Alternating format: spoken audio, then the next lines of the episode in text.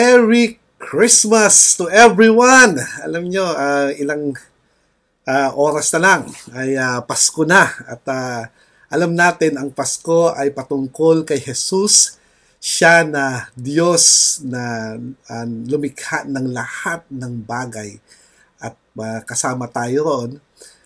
Ay uh, nagkatawang tao upang ipahatid sa atin ang kanyang pag-ibig sa bawat isa. So, uh, rejoice exceedingly with great joy. Alam ko, bawat isa ay talagang nagkakasiyahan na. At uh, marami sa atin ay uh, um, mga mga excited sa mga presents na ibibigay ng ating mga mahal sa buhay. Uh, nawa ay uh, makasama kami doon. anyway, um, as we celebrate uh, today's Christmas, alam nyo, ay um, meron lang po tayong gustong ipaalala. At ang gusto nating ipaalala na ang Pasko ay patungkol kay Jesus, hindi kanino man. So sa ating pag-aaral ng salita, ating uh, pag-aaralan at ito ay kasama doon sa ating pinag-uusapan na theme, The Miracle of Christmas. And today, titingnan natin yung tinatawag na himala doon sa sabsaban. The Miracle of the Manger. The Miracle of the Manger. It's all about the miracle of Jesus Christ during that first Christmas. And alam mo, hindi ganito kasaya nung first Christmas. Alam niyo ba yon Masayang masaya ang mga nasa, uh, baliktad nga eh. Ang totoo niyan, the way I look at it, yung mga tao na alam ang the coming of the Messiah, masayang masaya sila from the inside at uh, yung yung kanilang kasiyahan, syempre natural, hindi pwedeng uh, ipahayag ng gusto. Ah, uh, subalit tayo ay uh, masayang masaya doon sa outside. Pero marami sa atin ay naglulok sa inside. At nakakalungkot yon. Subalit ngayong araw na ito, alam ko na maraming mga tao ay nagkakasiyahan. Subalit alam natin na ang tunay na kasiyahan, ang kaligayahan natin ngayong Pasko ay patungkol kay Kristo. So samahan niyo ako sa pag-aaral ng salita ng Panginoon patungkol sa Kapaskuhan. This miracle in the manger and um, we know that um, Jesus Christ born in a manger sa sabsaban kung saan nadudoon ang mga hayop. Doon siya ipinanganak. Hindi dahil wala silang um, mapuntahang uh, uh, wala silang pera gaya ng sinasabi ng iba. Hindi po totoo 'yon. Dahil sabi po ng ng uh, ating uh, uh, mga binabasa ayon po doon ay walang matuluyan sila Joseph at si Mary during those time. So, again, tayo po ay mag-aral ng salita at uh, bago yan, tayo po ay manalangin. Dakilang Diyos na makapangyarihan sa lahat, salamat po sa Kapaskuhan. Ngayon po ay Pasko at uh, nagdiriwang po ang buong mundo. Ang dalangin po namin, Panginoon, ay uh, patuloy niyong hawakan ng bawat isa. Meron man o wala, may kasama man o wala, nagluluksa man o nagdiriwang, anuman ang estado ng puso't isipan ng bawat isa dalangin ko po na samahan nyo ngayong Kapaskuhan at ipadama ninyo at ituro ninyo na kayo ang dahilan ng Kapaskuhan. Salamat po, Panginoon, sa araw na ito. Kayo po ang maitaas sa buhay ng bawat isa. Kayo lamang po at wala ng iba. Ito po ang aming samot dalangin sa pangalan ni Jesus. Amen and amen. So, if you have your Bibles with you, I would like you to open it in a um, what we call Christmas chapter. Siguro, sa Christmas chapter na yun? Well, uh, maraming mga accounts. Actually, the accounts of the birth of Jesus Christ was um, written uh, in um, uh, Matthew and also written in uh, uh, Luke. Uh, pero titingnan natin itong naisulat sa uh, Gospel of John. John chapter 1, I will be um, reading um, uh, verses 1 to 5 and 9 to 14. So kung nandoon na po kayo sa aklat ni Juan, uh, buksan niyo po sa chapter 1. Sabi dito, In the beginning was the Word, and the Word was with God, and the Word was God. He was with God in the beginning. Through him all things were made. Without him nothing was made that has been made. In him was life, and that life was the light of men. The light shines in the darkness, but the darkness has not understood it. And in verse 9, itong sinasabi, The true light that gives light to every man was coming into the world. He was in the world, and through the world was made through him. The world did not recognize him. He came to that which was his own, but his own did not receive him. Yet to all who receive him, to those who believe in his name, he gave the right to become children of God, children born not of natural descent, nor of human decision or a husband's will, but born of God.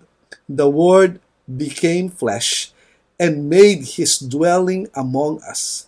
We have seen his glory, the glory of the one and only who came from the Father, full of grace and truth. That is the Christmas chapter. that is the, the verse wherein um, the Apostle John is talking about when it comes to the accounts of uh, Jesus in uh, came in the world. It comes to the Advent. So, um, um, ito ay ito ay magandang tanong, 'di ba? Magandang tanong. At ang tanong ay ganito. Uh, who exactly is this child we find in the manger in Bethlehem? Alam nyo, maraming mga skeptics, maraming mga tao gustong gustong um, uh, sirain ang, ang uh, mga mga naisulat maraming mga tao kineklaim nila na ito ay hindi totoo maraming ma- mga tao ayaw nilang ano paniwalaan ang Panginoon. At uh, ang uh, sabi nila uh, ito ay isang propeta lamang ganun at si Jesus ay hindi Diyos. So nakakalungkot dahil maraming mga taong ganun and um, uh, even in the in the course of history there are a lot of uh, people who are so skeptic that they miss the point of the message of Christmas. You see, last uh, Wednesday, pinag-usapan natin yung tinatawag na miracle of the message. It was uh, um, uh, it, it was something that we that is so important and um, we need to to uh, grasp it in a way that this is really uh, the message of God for us. Kinakailangan ma-experience natin ang Panginoon. And so, yun yung dapat nating makita. You see, we need to consider for a moment uh, this miracle of the manger and the astonishing claims made regarding this child. So, etong batang ito, eh, sinilang sa sabsaban, merong tinatawag na astonishing claim. Uh, could he be who he claims to be? Siya ba talaga yon? At maraming mga tao naniniwala, yes, siya! Siya yon. At um, uh, nakakatuwa dahil alam nila, kilala na sila sa Kristo. Kilala. Subalit, ang totoo yan, marami pa rin deep inside ay skeptic pa rin. Na kung saan ang iniisip nila, yes, kilala ko si Kristo, subalit ang totoo niyan ay hindi pa na-experience ang Panginoon. Hindi niya pa na, na talagang na-grasp o na-surrender ang kanyang buhay sa Panginoon. So, This, this is an, an astonishing claims. And uh, into the humblest of circumstances, Jesus is born. Isipin mo sa sabsaban. That is the humblest of circumstances. His, ma- his mother is an ordinary young girl named Mary. His birthplace is a stable, a barn in a small, obscure little town called Bethlehem. Yun ang birthplace niya. Yet Jesus came making astonishing claim that centered on his identity. Ang totoo nga niyan eh, siya ay naipako sa krus, siya ay hinatulan ng tao, hindi dahil sa ginawa niya at hindi niya ginawa, kung hindi hinatulan siya dahil kung sino siya. That's the truth. At uh, alam natin, ang batas, pag may ginawa ka, hahatulan ka. Pero ito, kung sino siya, sinatulan siya at ipinako siya sa krus. Imagine that. So, Jesus is making the astonishing claim that centered on his identity. He claimed to be sent from God, the Son of God, and even one with God. The angel announced to shepherds that this baby was Christ the Lord. That is in Luke chapter 2, verse 11. Di ba? As an adult, Jesus claimed to be the bread of heaven and the living water that that alone can satisfy our deepest hungers. Jesus claimed the authority to forgive our sins and to offer freely His grace and mercy. Can you imagine this claim? And this claim is true. Di ba? Totoo. Jesus claimed to be the way, the truth, and the life, the resurrection, the only hope of escaping God's judgment, the only path to eternal life, Jesus claimed all authority in heaven and earth, and he promised to return to judge the world in righteousness. I mean, kaya ako natatawa, alam kung bakit? Kasi, etong claim na to, were, etong claims na to were backed up by a lot of evidences And even in the argument, these evidences must be presented. And when it is presented, it is wow, overwhelming. So, what do you make of such radical claims? That's the, that's the question. There are some who would ignore them altogether. There are those who, while being very respectful of Jesus, don't take his astonishing claims seriously. The religion of Islam teaches that Jesus was a prophet and teacher. The Hindu religion teaches that Jesus is one way of many to find God. Many people want to admire Jesus from a distance, but when it comes right down to it, he's just a nice man with a beard. C.S. Lewis explained that Jesus did not leave us the option of just respecting him as a good, noble teacher. His own claims leave no room for that position, even though it is very popular. Hindi tayo binigyan ng option na ganun. We really only have three options concerning what to make of these astonishing claims of Jesus. Either he was who was he claimed he was uh, he was siya ay siya na niya uh, the Lord of all, he made these claims knowing uh, um, they were false and therefore siguro siya ay liar, di ba? He made these claims because he believed them to be true, but the reality they were not. Siya ay naniniwala sa sarili niya, which makes him deceive or a lunatic. When it comes to the astonishing claims made by Jesus, there are only three conclusions that we can choose from. He is the Lord, the liar, or a lunatic. He cannot be just a nice man with a beard. So, it divides people. Can you imagine? Since day one, it divides people. Not because of what he did, but because of his claim. This claim. The baby in the manger. What if he who he claims to be? There is this staggering implication kung siya talaga iyon. Part of uh, what we call the, the, the nativity is that uh, nandoon ang mga shepherd. The shepherds are witnesses. Witnesses doon sa baby na pinroclaim ng angels doon pa lang medyo talagang malaki ng ano eh, malaki nang dapat na na points para maniwala tayo at ibigay natin ang buhay natin sa ating Panginoon. This child born in Bethlehem, what if his claim are true? So, if his claim are true, there are incredible implications. What if this child in Bethlehem really is the miracle of the manger? What if this Jesus really is who he claims to be? If he is, then you and I have a decision to make. It is a matter of eternal significance for each and everyone.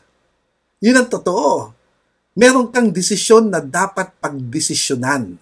It also determines our earthly direction as well we cannot accept his claim without also recognizing that he has stuck his claim on our lives. Ang buhay natin.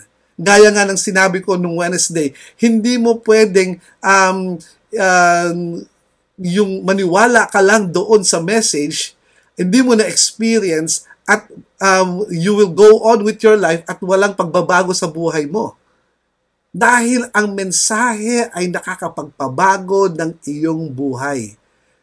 Ang buhay natin ay dapat isurrender sa Panginoong Jesus.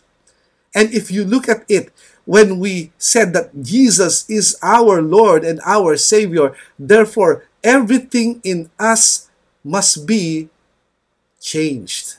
Bago what we decide about this child born in Bethlehem not only determines our eternal destiny, kasama na dito ang direksyon sa ating buhay. At ang direksyon dapat sa buhay natin ay kakaiba. Ang pananaw natin sa buhay ay kakaiba. Ang ginagawa natin sa buhay ay kakaiba dahil nananampalataya tayo kay Kristo Jesus na siyang Diyos at tagapagligtas natin if he is who he says he is, then all of his promises are true. He really can wipe away a painful past and take away our burden of guilt and regret.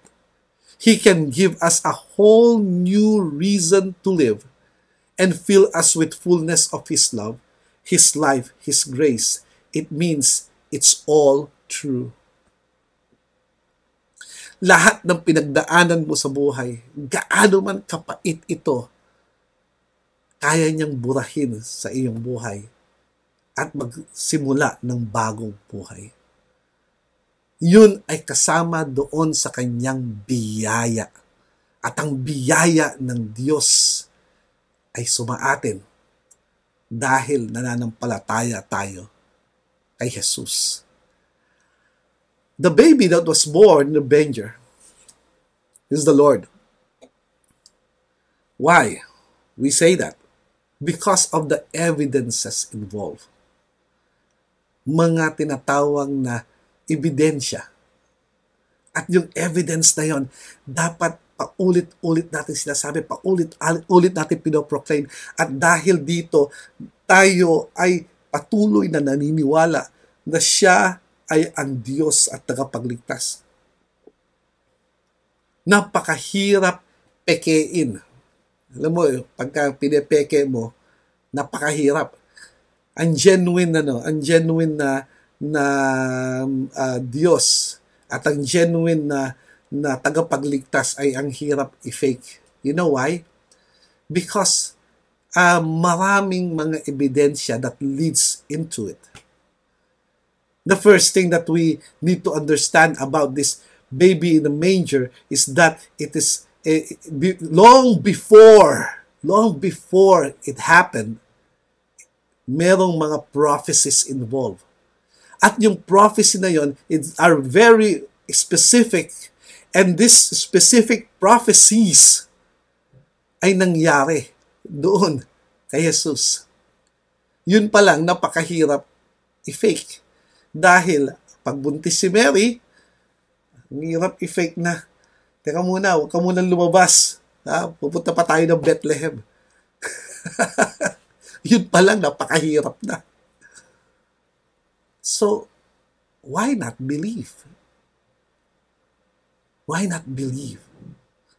Kasama sa kasiyahan sa paligid natin ngayon, ngayong gabi, ay ang pananampalataya natin kay Jesus bilang Panginoon at tagapagligtas natin. We must all consider the question and answer for ourselves. Do you believe? No one can decide for you when it comes to this miracle of the manger. Jesus put the question on his disciples one day. Tinanong niya, when Jesus came to the region of Caesarea Philippi, he asked his disciples, Who do you, do people says that the Son of Man is? And they said, Some says John the Baptist, others Elijah, still others Jeremiah and one of the prophets. And then, But you, he asked them, Who do you say that I am? Simon Peter answered, You are the Messiah, the Son of the living God. That is in Matthew chapter 16, verses 13 to 16. So, if Jesus confront you with the question, how will you answer that question? Is Christ who he claimed to be? Do you believe? Naniniwala ka ba? Ikaw ba ay naniniwala sa Kanya bilang iyong Panginoon at tagapagligtas. Maraming katanungan, bakit baby? Bakit di na lang siya nag-appear? Alam mo baby, ay uh, walang natatakot sa baby. Pero na lang kung tiyanak. Pero ang baby, pupunta ka, gusto mong laruin, gusto mong amoy-amoyin, di ba? Yun ang baby. And uh, I truly believe that God is a gentle God. And since He is gentle, yun ang preference niya sa pagpasok dito sa mundo. So, we need to understand that we need to have that, that decision today. Itong araw na ito, magsasaya ka ba ngayon?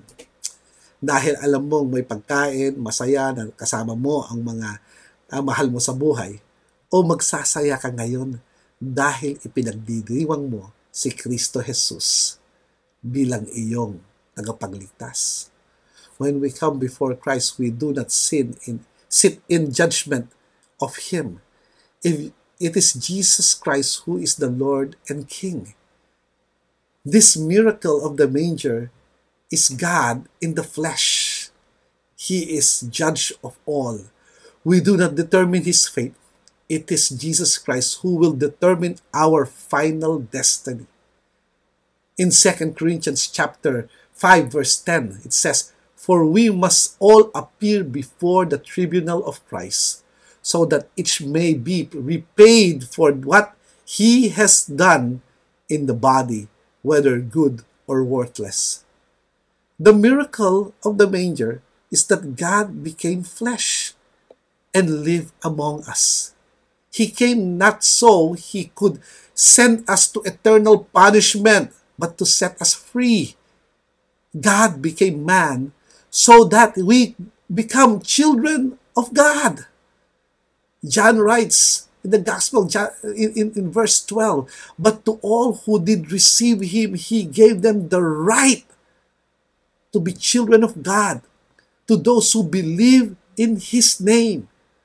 And when we look at this passage in the Bible, we can say that today we are celebrating the birthday of our dad. Open your heart today to Christ and trust Him. Trust Him. for us, we have Jesus Christ. I believe marami tayong mga hinihiling sa Kanya. And even the impossible, we, we want from God. Alam ko na maraming humihiling ng himala sa Panginoon. Pray. Because the mere presence of that child Jesus in the manger there in Bethlehem proves to be a miracle itself. Today, claim that miracle because Christ is our miracle, the miracle in the manger. Join me now in prayer and celebration of this Christmas. Let us pray. Thank you, O Lord Jesus. Thank you for welcoming us in your presence. We praise you, we worship you, we give you all the glory and honor today. We know, Lord, that you are with us. Emmanuel, God with us. The very word God means that you are our God, our Lord, our Savior. And so, continue to move your spirit towards us. Bless this time of gathering among families, Lord. Bless us today, tonight, Lord, because we know that you are our Savior. Oh, Jesus, we worship you, we adore you. You are the Son of God. And we believe in you. Kung ano man, Panginoon, ang hinihiling ng aking mga kapatid na ito, pakinggan niyo po, Panginoon. Hawakan niyo po ang bawat isa. And as we celebrate your goodness, your presence, dear God, Lord, be among your people who are celebrating this Christmas because of you. All this we pray in Jesus' name. Amen and amen. God bless you.